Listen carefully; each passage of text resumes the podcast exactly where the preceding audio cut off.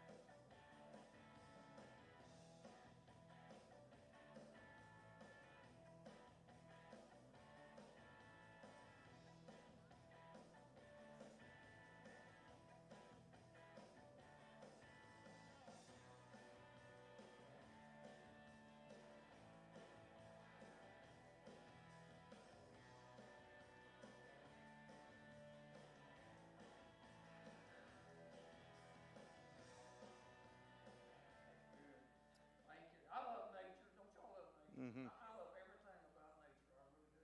And when you look at something like that, you think, my goodness, how's that even gonna tie into a but you know what lobsters do? They get rid of that old hard protective shell that they've had for a year.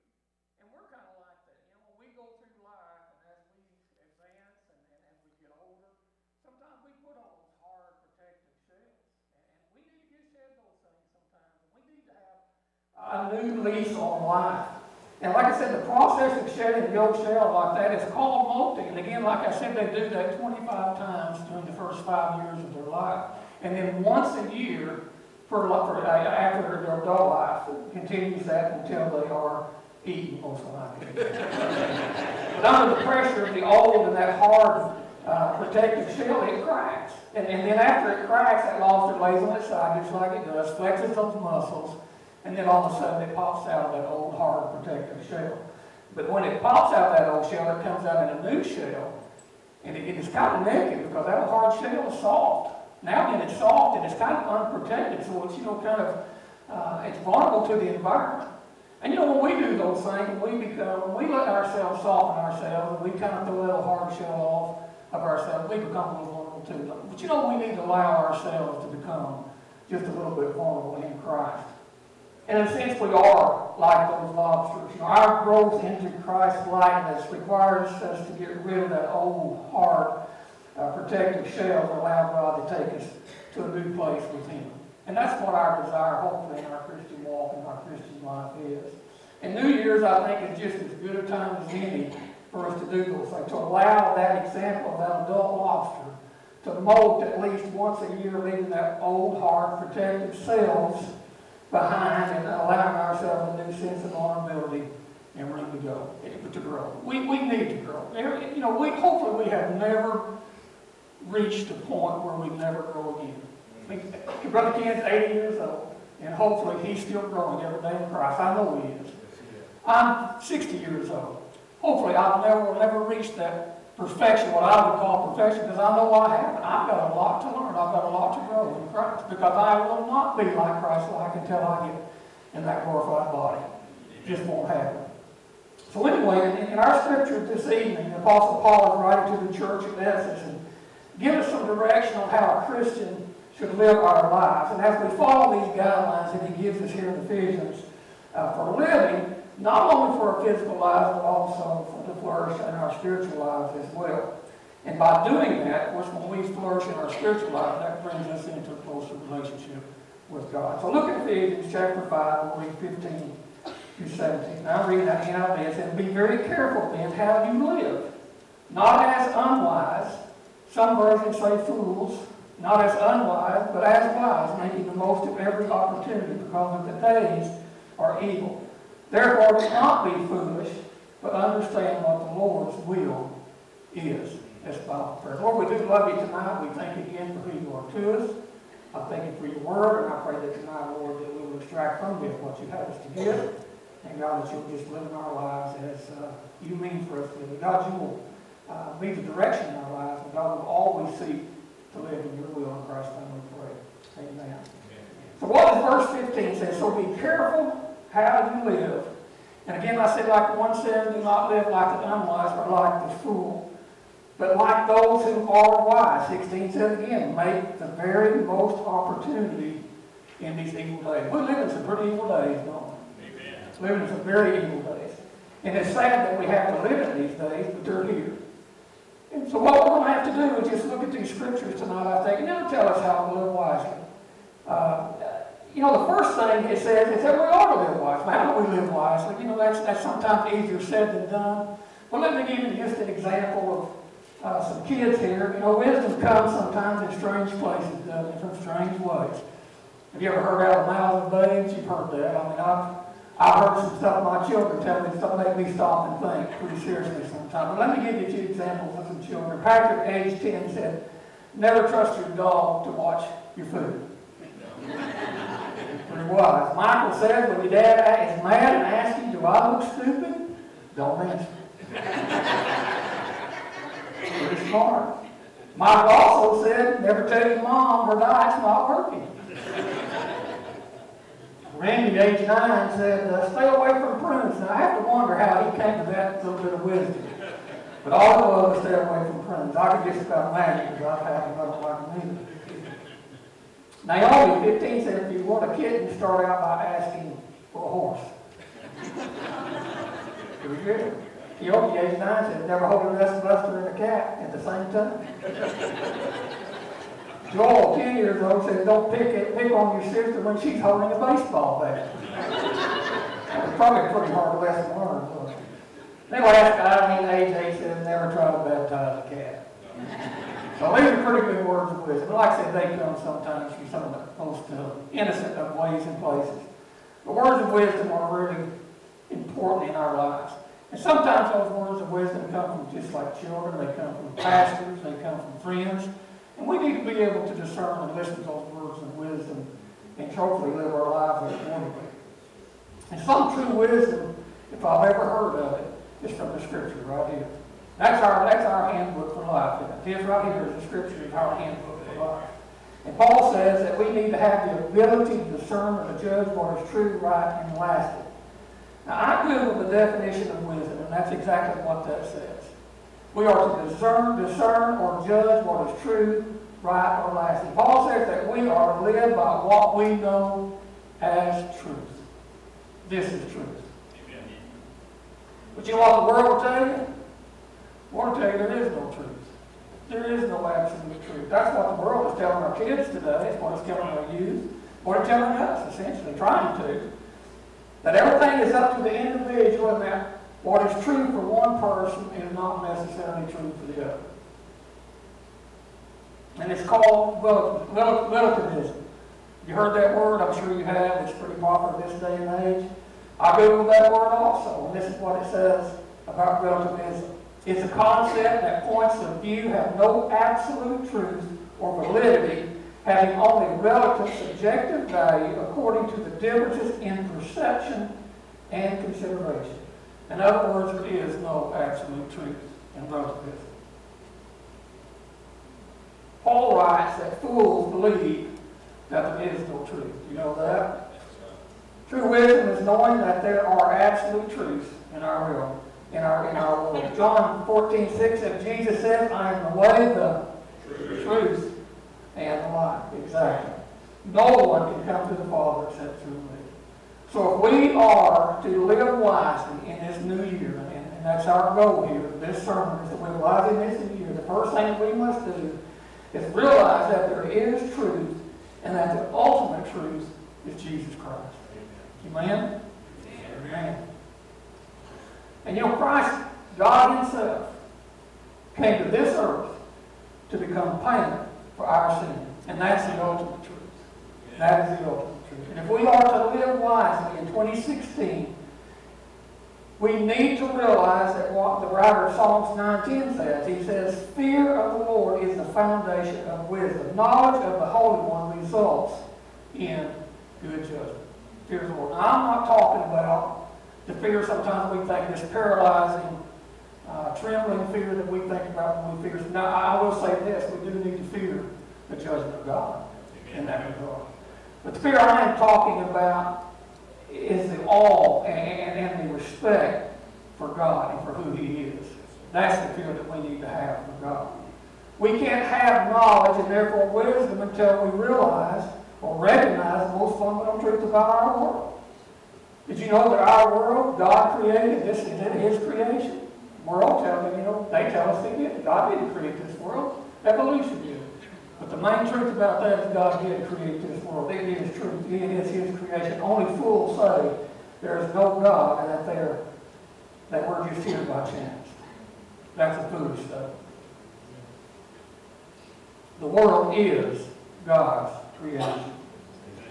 Paul writes, be careful how you live. Don't live like fools. Live like those who are wise. Live in the saving knowledge of Jesus Christ and know his teachings and if we do that, we will surely live wisely this year.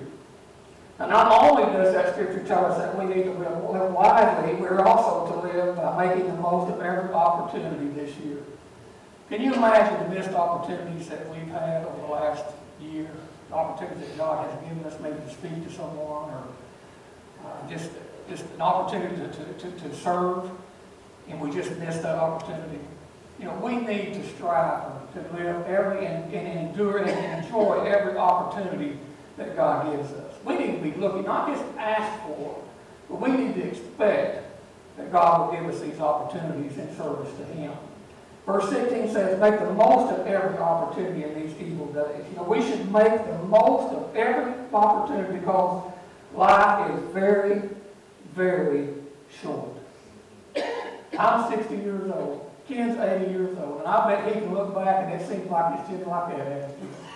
I can look back at my life and I think, well, I can look back at my life and I think, my goodness, my kids were like this and now they're four months, four years old almost, you know. Time flies. It really does. Life is very, very short. A man went to the doctor to find out why he had been having such severe headaches. The doctor ran several tests. After several hours, called the man in the office. He said, man, I have terrible news for you. And he told him, he said, uh, your condition is terminal. He said, oh, no. How much time have I got? The doctor says, 10. He said, what, 10 days, 10 months, 10 years? Nine, eight, seven, six. Time can be very short. Time can. We don't know how many days we have on this earth. We really don't. Well, the psalmist wrote in 39 4, he said, Show me, O Lord, my life's end and the number of my days. Let me know how fleeting is my life. Life is very fleeting. And it is sad in a sense. I, I enjoy being on this earth. I enjoy being here. Is that my deal problem back? I enjoy being here. I enjoy my life. I enjoy with my, my family, my wife. But the older I get, I'll be honest with you, the more I look forward to being with my family know what? The older I get, the more I, and I can understand when I walk into the hospital room and someone says, Ray, I'm just tired. And I'm ready to go home. And they're not talking about that physical home. They're talking about that heavenly. And the older I get, the more I understand that. I really do. For the length of our days, 9 Psalms 90, 10 said the length of our days is 70 years or 80 if we have the strength that quickly pass and we fly away. Some of us have been very fortunate to live longer than those days. But you know what? There are some that don't live to see the light of day. We don't know how long we're promised here on this earth. Our time is short, and we must live with some urgency. Did you know that? And there's every opportunity. When some God sends an opportunity your way, you need to. I'm a firm believer, and I've told you this before in other messages, that I truly believe that you are the only one that can reach certain people in your circle. If you don't do it, no one will. And if you miss that opportunity, I know Charlotte's dad, 81 years old, he got saved. He was one of mine in my circle. And if I had not said a thing to him on that Sunday morning, which really preached a wonderful message, perfect for what, and I knew God was dealing with him. But I didn't have to say a word to him. And if I hadn't, what a missed opportunity, because he may have hardened his heart and never had another opportunity. We don't know that. So take every opportunity that we have, because life is short, our time is short. So we must do everything with urgency and take advantage of the opportunities that God gives us. And he gives us many. He really does.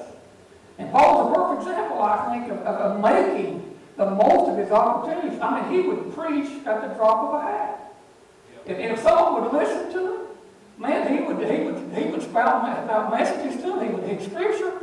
I mean, he took time to witness to anyone and everyone that would listen to him. He took every opportunity that he had, and everywhere he went, there was a church left behind to carry on his work. That's pretty amazing when you think about that. For the, the continuation of the faith. And he was constantly concerned about the welfare of others. You know, that's what our life, Christian life, is all about. It's about service. It's not about you and me. It's not about what we can do for ourselves. It's about what we can do and what we do for God. That's what life is all about. And again, the older I get, the more I realize that. Because we aren't to be selfish with the scriptures. We aren't to be selfish with Christ. I mean, I'm so thankful that God saved me. But I'm going to tell you what, I want to share him with everybody and anybody that I can share him with. If I want them to have the same rewards in heaven that I have. Just like Paul, we should live an opportunistic life. We really should. And we should be expecting God to give us opportunities of service. We should be looking for every opportunity to better ourselves and to serve God in 2016. It's a new year. Think about that. Pray about that. Paul says to make the most of our opportunities, and we are given only so many years here to serve the Lord. And we should seize every opportunity. I, was talking, actually, it was Anthony and I were talking just here some time ago. We were kind of talking about some of the things, situations in our lives. And uh, again, a lot of our conversations, mine and Charlie, a lot is around hunting things. Now, when you go in the woods, we sit alone. We don't sit around and talk with each other, but it's, our, it's kind of my long time with God. Gives me a lot of time to think. And I'm sure Anthony, Charlie, anybody that hunts knows in the woods kind of knows that, or even does any kind of sport. Sometimes I that's just a long time with God. Sometimes we have some pretty deep conversations, don't we, Anthony?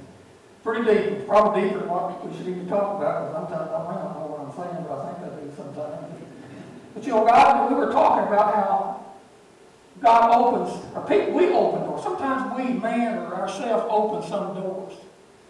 And sometimes God graciously closes those doors. And I can remember when I was about when I was in my early twenties, had an opportunity to go out to West Texas. I mean, barren land, let me tell you. And I thought it was with the oil companies back in the seventies, and I thought, man, I've got even then, I didn't realize I was having some back problems. They just next week, they told me you're not good to go. Because that jar in them trucks, he said, you're going to have some problems. Wish I'd listened to him sooner, might have been something different. But you know what? Closed the door. Two years later, everybody that went out there came back because they had that oil crunch similar to what they're going through right now, losing jobs. I would have been without a job. I never missed a day of work where I was at unless I wanted to. You know, so God has enough to take care of me when I didn't have sense enough to take care of myself. But sometimes God closes those doors. But sometimes God opens doors. And you need to walk through them.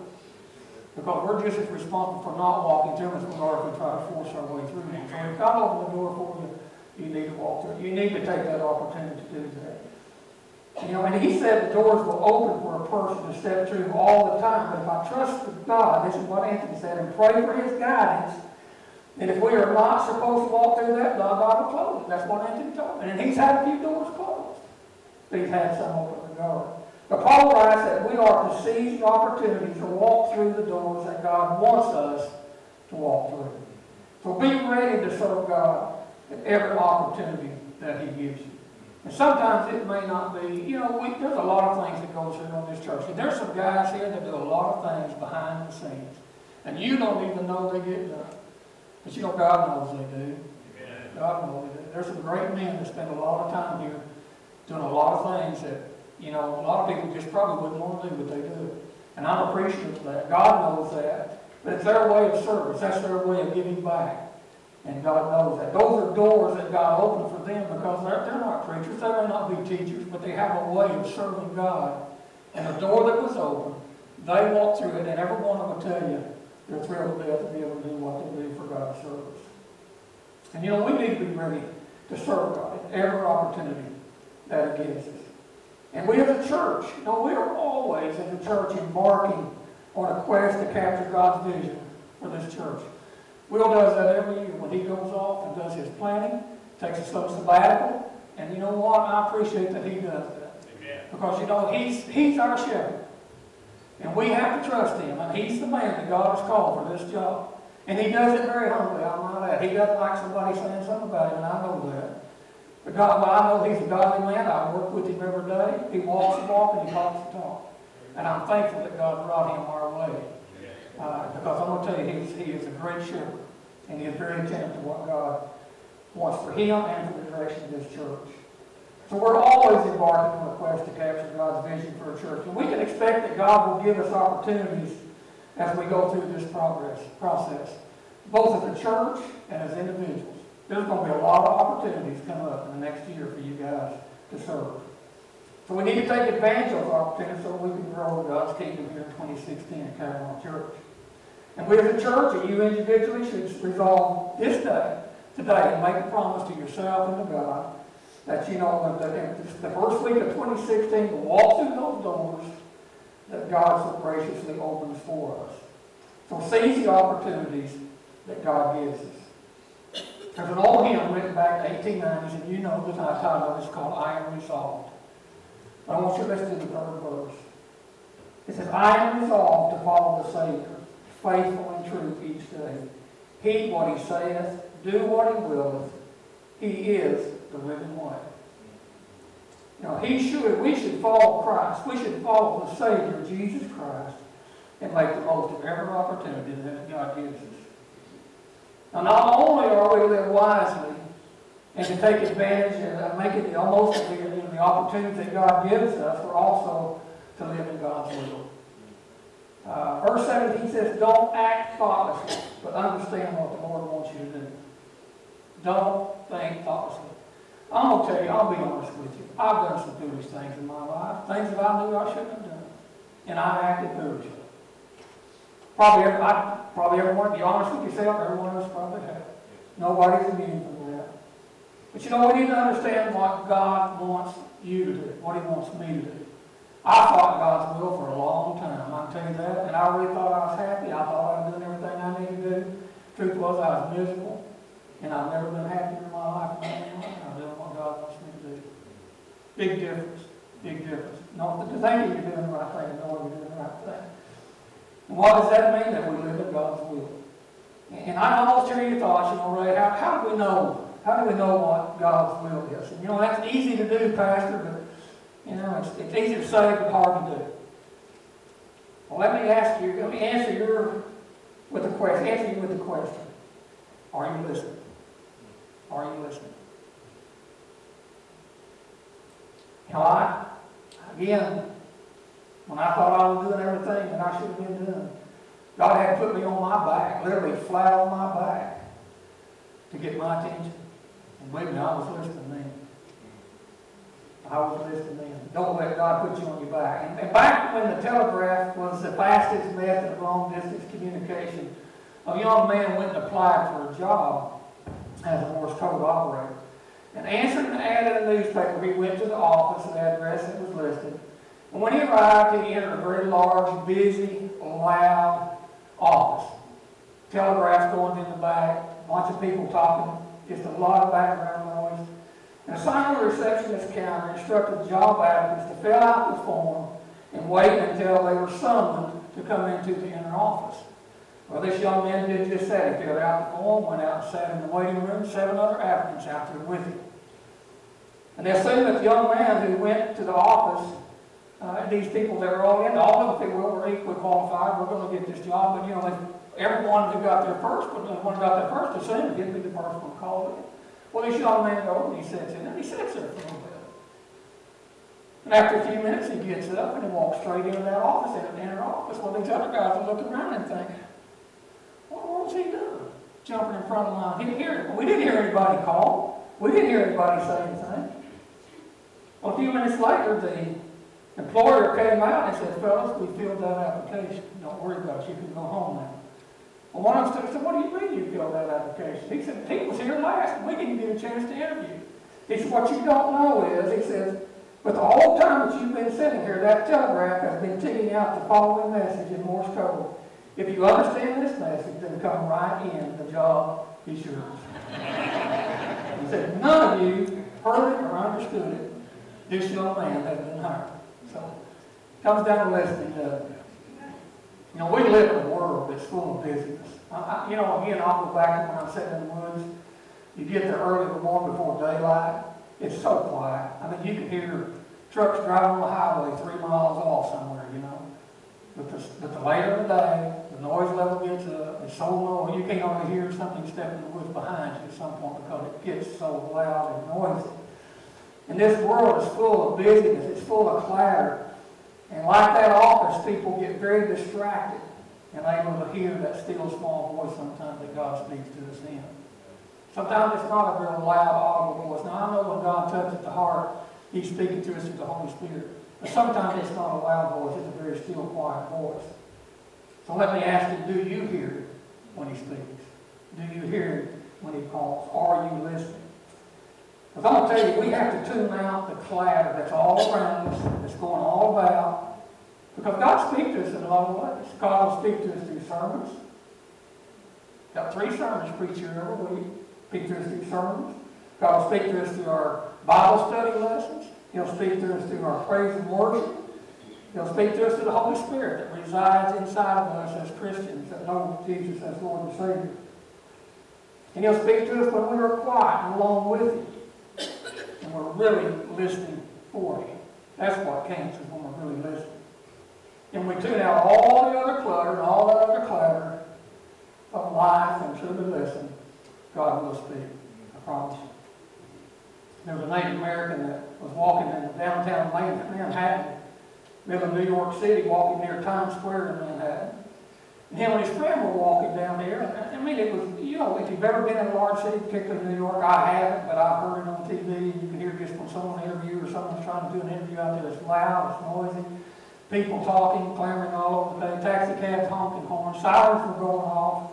Uh, just, it was just, just noise. I mean, you, you couldn't hear yourself think.